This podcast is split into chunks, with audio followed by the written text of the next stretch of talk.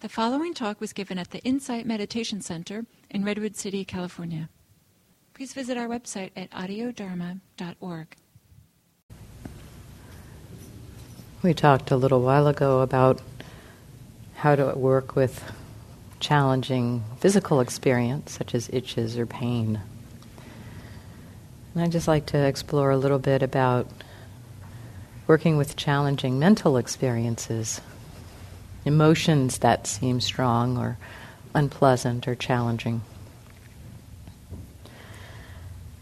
It's really helpful to bring an attitude of curiosity to these rather than contentiousness. What can we understand about our challenging emotions? That's the approach here rather than how can I get rid of this challenging emotion?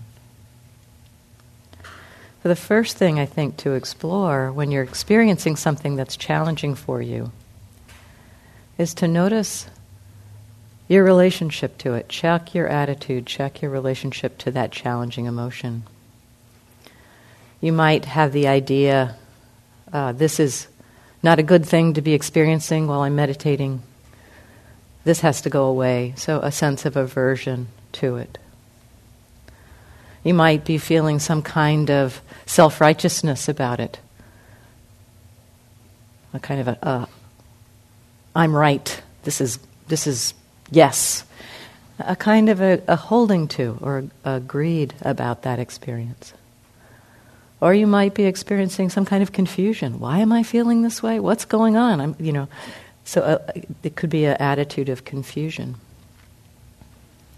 It's possible to have the attitude of balance of mind around our difficult emotions, just to know there's anger. Anger is happening right now. Frustration is happening right now. Pride is happening right now. It's possible to have that kind of balanced uh, attitude about our emotions if that's happening for you, if you can be with your difficult emotions in the most obvious way, it doesn't have to be that you're looking in detail at how this experience is, but just, oh, there's anger. Anger's happening. Kind of the, the gestalt experience of anger, and be okay with that. That's all you need to do. That is sufficient for the practice to unfold for you to start learning about and understanding that experience of that difficult emotion. If there is a kind of a contentious relationship to it, to notice that contentious relationship. Well, there's anger and I want it to go away. So notice that. And at that point, it can be helpful to bring in some tools. So, a couple of, uh, I'll just offer you a few tools to use if emotions seem hard to be with in this balanced way. First, check in how does this emotion impact the body? What's the experience in the body that's around that emotion? Just how does it make the body feel? It's a really helpful exploration. You're in the present moment with the uh, body, and you're also not pushing away the emotion in that experience. You're just checking in. How is it? How is the body around this emotion? Frustration feels like contraction in the, in the throat and in the abdomen.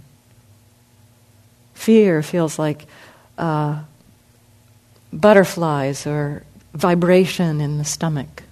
Just noticing how it impacts the body.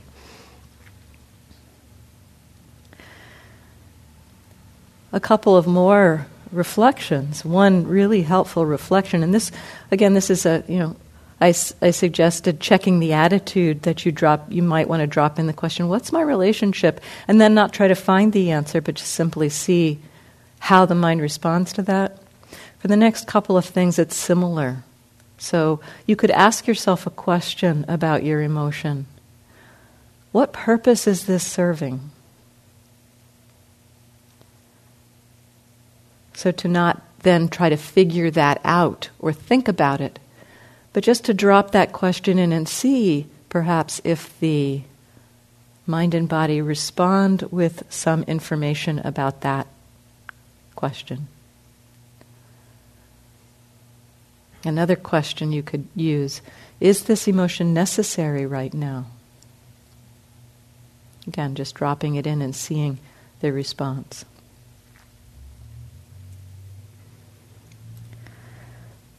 It can also sometimes be helpful to bring some wisdom to bear on the difficult emotion.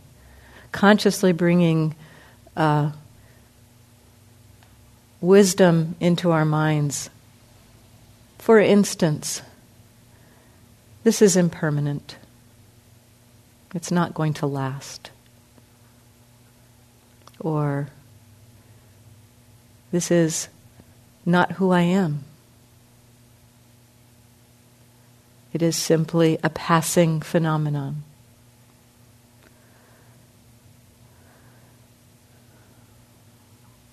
So let's just move into a meditation at this point.